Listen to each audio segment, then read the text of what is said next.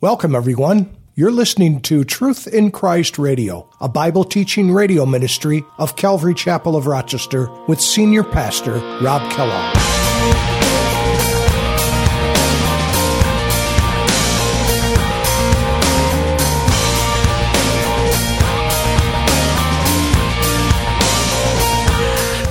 Notice verse 5 back in our text. It says, Then a voice came from the throne saying, Praise our God and all you his servants and those who fear him, both small and great. I can't help but wonder if this is Jesus speaking or perhaps one of the angels or maybe one of the four living creatures. But notice what it says in verse 6. And I heard, as it were, the voice of the voice, voice of a great multitude, as the sound of many waters and as the sound of mighty thundering, saying, Alleluia, for the Lord God omnipotent reigns. How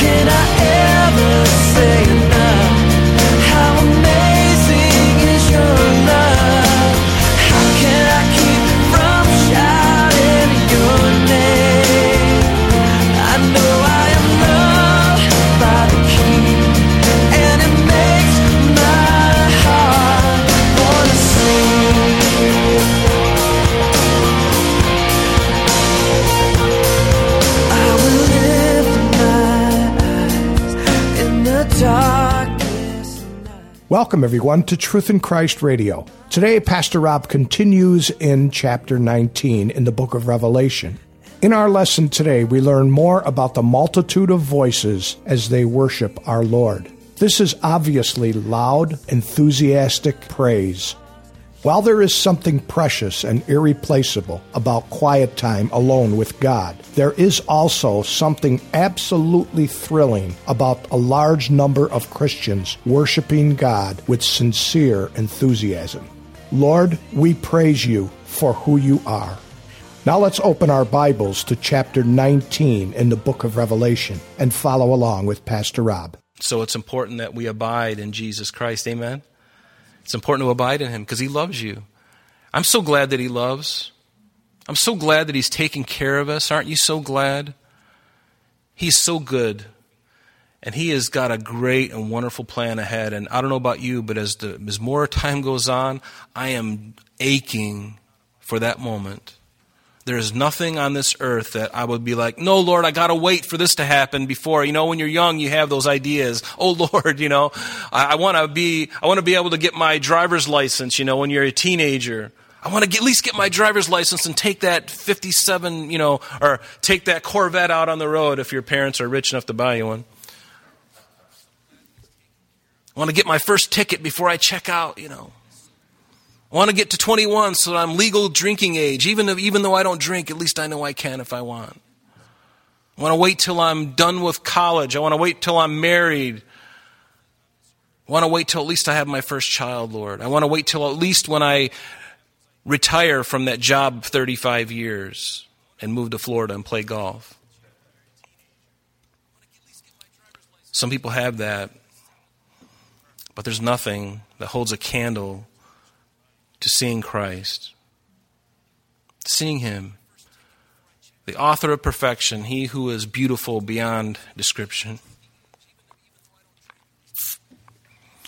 And notice in verse 3, there's another Alleluia. This is the second one. This is the Alleluia of retribution. The Alleluia of retribution. Notice again, this multitude in heaven said, Alleluia. Her smoke rises up forever and ever. Babylon the destruction of Babylon will continue to smoke forever and ever, even through that thousand year reign while, while we are on the earth. Do you understand that? We're going to be in Jerusalem, I'm sure. And for a thousand years, you're going to be able to look over to the east from Jerusalem and look up in the sky, and you're still going to see the smoke rising from Babylon in the east of Jerusalem. It's going to smoke, and God will see to it. He'll make sure that fire burns as a testimony, as a as a as a as a warning, even.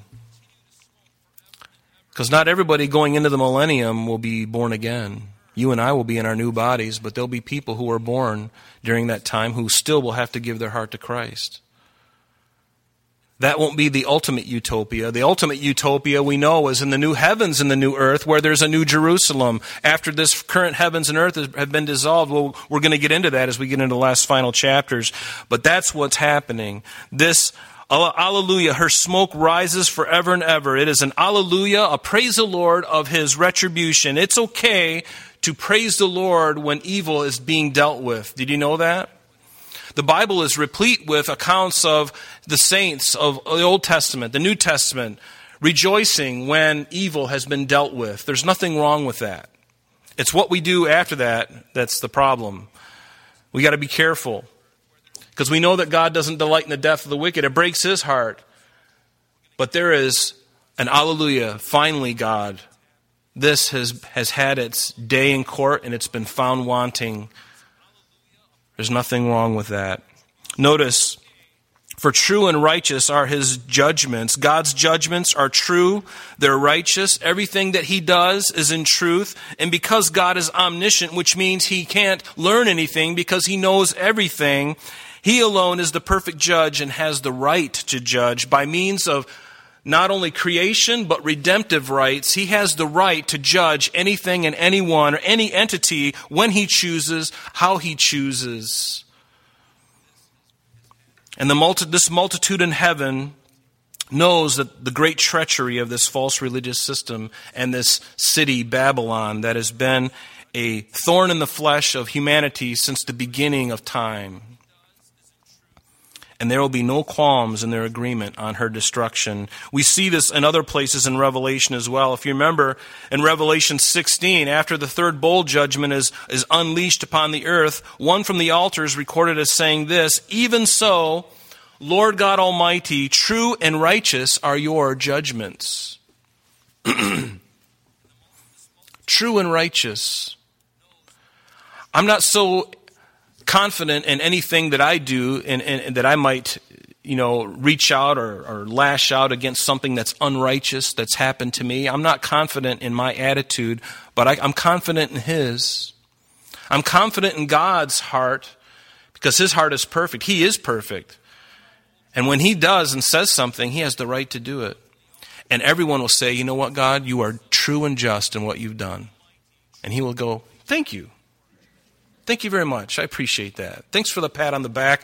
I was feeling kind of lonely and, you know, feeling kind of, uh, you know, uh, my self esteem was low and nobody was really saying how great I am, and that really helped. Thanks. No, there's going to be none of that. We will all say true and righteous. No one will be justified who stand before God on judgment day. In Psalm 104, verse 35, it says this Many may sinners be consumed from the earth, and, and the wicked be no more. Bless the Lord, O my soul. And here's our phrase, hallelujah again. It says, Praise the Lord. That's okay. Retribution, godly retribution, especially when he does it, is righteous and just all the time. Excuse me. Notice in verse 4 the 24 elders and the four living creatures, they fell down and they worshiped God who sat on the throne saying, Amen, Alleluia. And remember these 24 elders, excuse me.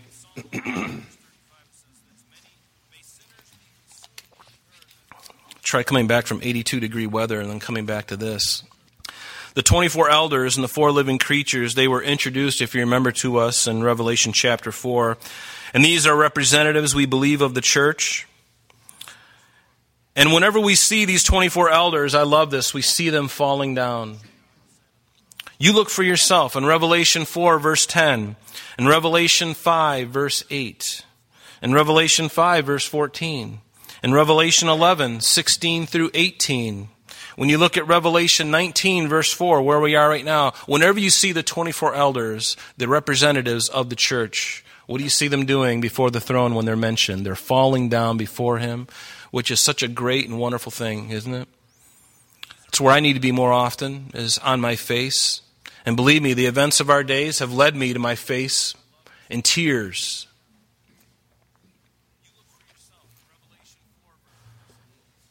So, this is the hallelujah of realization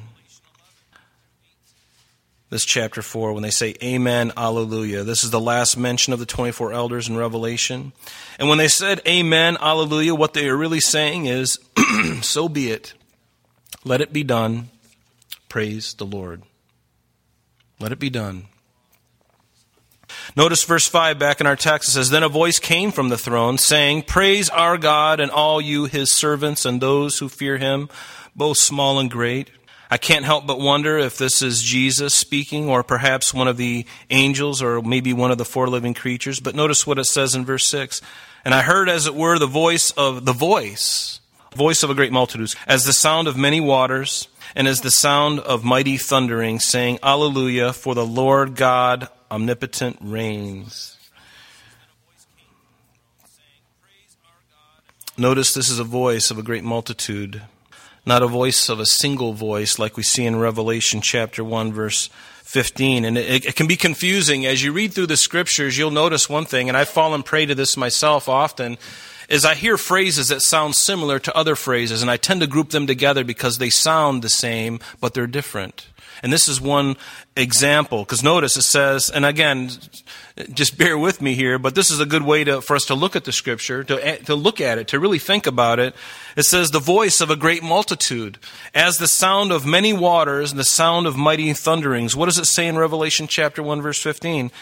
Speaking of Jesus, it says, His feet were like fine brass as it is refined in a furnace, and His voice as the sound of many waters.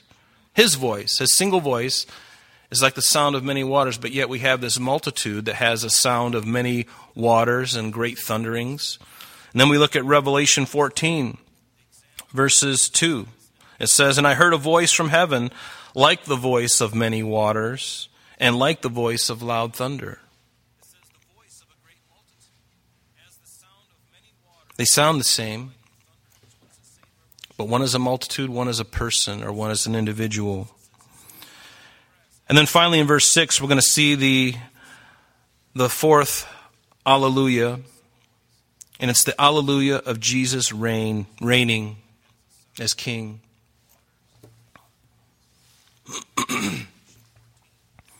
and I heard, as it were, the voice of a great multitude, as the sound of many waters, as the sound of a mighty thundering, saying, and here it is, Hallelujah, or praise the Lord, for the Lord God omnipotent reigns. Does that phrase ring a bell on Christmas time? If you've been to any of the Handel's Messiah performances in the area, remember one time uh, Kathy and Ariana and I went to Asbury Methodist Church there on East Avenue, a really great looking structure, and they had the Handel's Messiah uh, there, I believe is where we saw it, and it was just amazing. But Handel, George Friedrich Handel, was a Baroque composer back in the in the Baroque period, somewhere between 1600 to 1750, and he wrote this oratorio called Handel's Messiah. And the text, or the libretto, or if you want, whatever you want to call it, is came comes right from the scriptures. In fact, this is one of them right here. You remember the Hallelujah chorus. For the Lord God omnipotent reigneth forever, forever, hallelujah. Right? Sorry, my voice is not quite there.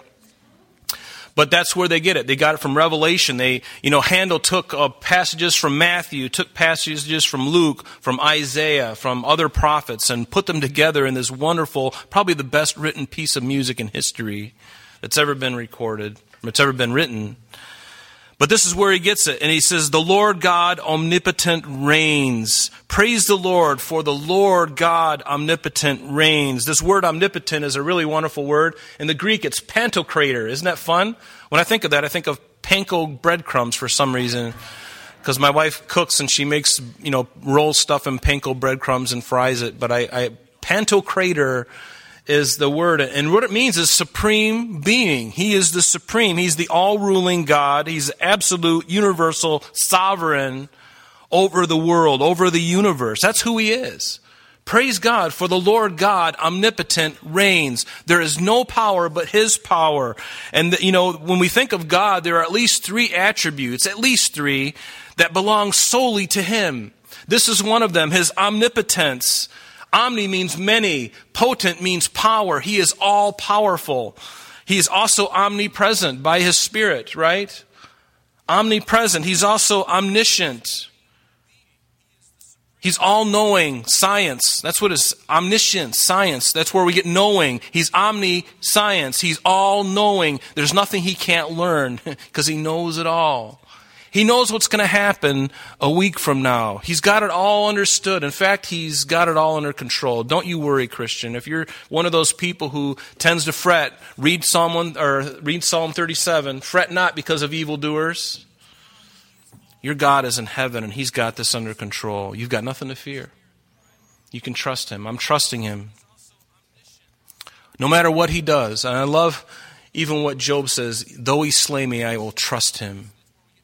Though He allows difficulties in my life, I will trust Him. All the saints over history have gone through difficulty, and we may, we may be going to be going through some difficulties before the Lord returns. We're not exempt. We've been living in Disneyland for ever since we've been born. Ever since this country has been formed, we've pretty much been living in Disneyland. We've had a, a really good a, a, government that has been um, sympathetic and even supporting our Christian faith. That may be changing. But God is omnipotent. He's omnipotent. In Psalm 97 it says, The Lord reigns, let the earth rejoice, let the multitude of isles be glad, clouds and darkness surround him, righteousness and justice are the foundation of his throne. A fire goes before him and he burns up his enemies round about. We're going to see that next week. His lightnings light up the world. The earth sees and trembles. The mountains melt like wax at the presence of the Lord. At the presence of the Lord of the whole earth, the heavens declare his righteousness, and all the people see his glory. Let all be put to shame who serve carved images, who boast of idols. Worship him, all you gods, lowercase g. Zion hears and is glad, and the daughters of Judah rejoice because of your judgments, O Lord. For you, Jehovah, are most high above all the earth. You are exalted exalted far above all gods. You who love the Lord, hate evil. If you, you love the Lord, then hate evil. Do you love the Lord? Hate evil. Do you love the Lord? Hate evil. He preserves the souls of his saints. He delivers them out of the hand of the wicked. Light is sown for the righteous and gladness for the upright in heart. Rejoice in the Lord, you righteous and give thanks at the remembrance of his holy name. God is omnipotent, he is all powerful. What does it say in Romans 13? Let every soul be subject to the higher powers, for there is no authority but the authority of God. The powers that be are ordered his power is given on loan. Does any, can anybody raise their fist and say, I am all powerful? That's what got Nebuchadnezzar in all of his trouble. Remember? As he stood on the, on the banks or on the uh, wall of Jerusalem, or not Jerusalem, Babylon, and he's looking around, this great Babylon that I have created. Look what I have done. Ugh. And the Lord goes, You're done. You failed to give me glory. And after all that I've given to you, I made you the king of kings, lowercase k in all cases here. I've made you the king of kings, Nebuchadnezzar give me the glory. And he did. He came around, didn't he? We read about that in Daniel 4. But it also says in Psalm 2, verse 6 through 8, notice, yet God is going to set his king upon his holy hill of Zion. And I'm looking forward to that day when all earthly men are all gone away. When finally, when Christ returns to the earth, he is that rock that's going to destroy the very foundation of all those world governments. They're all going to come crumbling down. The wind's going to blow them away like chaff, chaff. It's going to be gone. And one remains, Christ alone. And He is going to rule. There's going to be none of this uh, going into Congress and arguing and, and, and phony people coming out and saying, oh, you know, whatever. There's not going to be no phony business. He is truth and light. There's nothing that can escape Him. That's going to be a relief, isn't it? Don't you thirst for that? Doesn't the Bible says you, you, you know, blessed are those who thirst for righteousness. I don't know about you, but I thirst. I'm thirsting for it. I want that. I want to see it. I want to see Him. I want to see His government in place. Jesus' government. Because it's only Him. Looking forward to that. Yet I have set my King on my holy hill of Zion, I will declare the decree. The Lord has said to me, You are my son. Today I have begotten you. Ask of me, and I will give you the inheritance, the nations for your inheritance, and the ends of the earth for your possession. Hallelujah. Praise the Lord. Looking forward to that, aren't you? But notice in verse 7 let us be glad, back in our text now, let us be glad and rejoice and give him glory. For the marriage of the Lamb has come, and his wife has made herself ready. Normally, in a wedding ceremony, all eyes are on the bride, and rightly so. And the bride is a very important part. And in our ceremonies, that's what happens. When the bride comes through that door, everybody rises, and the dun dun dun dun. We sing Mendelssohn's, you know, come, you know, uh, here comes the bride, and she comes down, and all eyes are on her, right? And the poor stiff up here is just kind of waiting. Nobody's looking at him. But not so here. Notice what it says. Now, don't, I don't want to underestimate the glory of the bride, but the glory of the Son of God, Jesus Christ, is so much greater. Let us be glad and rejoice and give glory to who? To Him. For the marriage of the Lamb has come, and His wife has made herself ready. And His wife is the church of Jesus Christ. His wife are you and me. You and I. Is that correct English? You and I are the bride of Christ. We are going to be married to Him. We are married to Him right now. The summation of that, the consummation of that will be at the rapture. He's already placed the down payment of His Spirit inside of us, right? We have the Spirit indwelling us, but then He's going to come back and redeem what He has put the down payment on. And physically, bodily, we're going to be changed in the twinkling of an eye, rise to meet Him in the clouds, and forever we will be with Him. Hallelujah. Praise the Lord, right? But his wife is the church. And there is, it's interesting, there's been no mention of the church up until this moment since chapter 4. Chapter 4, after the church age is, is done and the church is removed from the earth, there's no mention of the church until now. Because she's preparing herself for a feast. And she's going to come back with the Lord on this earth for a thousand years, the millennial reign of Christ. You and I Oh, I'm looking forward to that. Longing with all of my heart. Are you longing for it? Are you just loving it? Lord, bring it. Hasten the day. Make it happen now. Is there an app that I can I can say now? If we all do it at the same time, would it, you know, maybe force his hand? I don't think so, but I would love to see that happen. But notice when we juxtapose this with the harlot church, the harlot church has just been destroyed, and now Jesus focuses on his true bride, not the counterfeit bride, the false bride, who in name, they're a chino, in other words, they were church in name only. They, the, the, the, this false apostate church, only in name only were they part of the church, but they really weren't his. He says, I never knew you. And if you know Jesus, you're going to be with him. Looking forward to that day. And the church was a mystery. It was a mystery. The, the, the, the, church was a mystery. In Colossians chapter 1 verse 26 it says, The mystery which has been hidden from the ages from, and from generations, but now has been revealed to his saints. This is Paul speaking to the Colossians. To them God willed to make known what are the riches of the glory of this mystery among the Gentiles, which is Christ in you the hope of glory, the indwelling of the Spirit, the, the church itself has been a mystery in the Old Testament, now has been revealed in the New Testament. On Pentecost and forward, the church has been revealed. And I love what it says in Ephesians 5 Husbands, love your wives. And we think about Jesus being our husband. He is the perfect husband. He's not a, a chauvinist, he's not a beater. He doesn't play games. He doesn't cheat. He doesn't have an alcohol problem. He doesn't have a problem with pornography. Husbands, here's the exhortation to us in Ephesians 5:25, love your wives just as Christ also loved the church and gave himself I'm sorry, that's all the time we have for today, but please join us next time as Pastor Rob continues our journey through the book of Revelation. Calvary Chapel of Rochester is located at 2503 Browncroft Boulevard, Rochester, New York 14625. You can reach us at our church office between 9 a.m. and 4 p.m. Monday through Friday at area code 585 586 3140. If you would like to have an audio CD of today's message mailed to you in its unedited form, simply mention today's date when contacting our church office. You can also contact us via the web by logging on to www.calvaryrochester.com. There you will be able to access a number of useful things, such as information concerning our beliefs, our ministries, contact information, our location, service times, and much more. You can also download or listen to the radio and sanctuary messages free of charge from the teachings link at the top of the page. To listen to Calvary Chapel of Rochester sanctuary messages or Truth in Christ radio on your mobile device, just subscribe to both through Google Play and Apple Podcast.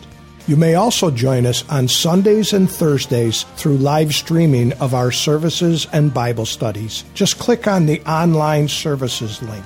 We're so glad that you could join us today. And if there is any way that we can bless you in your walk with Jesus Christ, please don't hesitate to call our church office. Remember, Jesus said, I am the way, the truth, and the life. And for this cause I have come into the world, that I should bear witness unto the truth. Everyone who is of the truth hears my voice. May God bless you in abundance today as you walk with Him. And until next time, this has been Truth in Christ.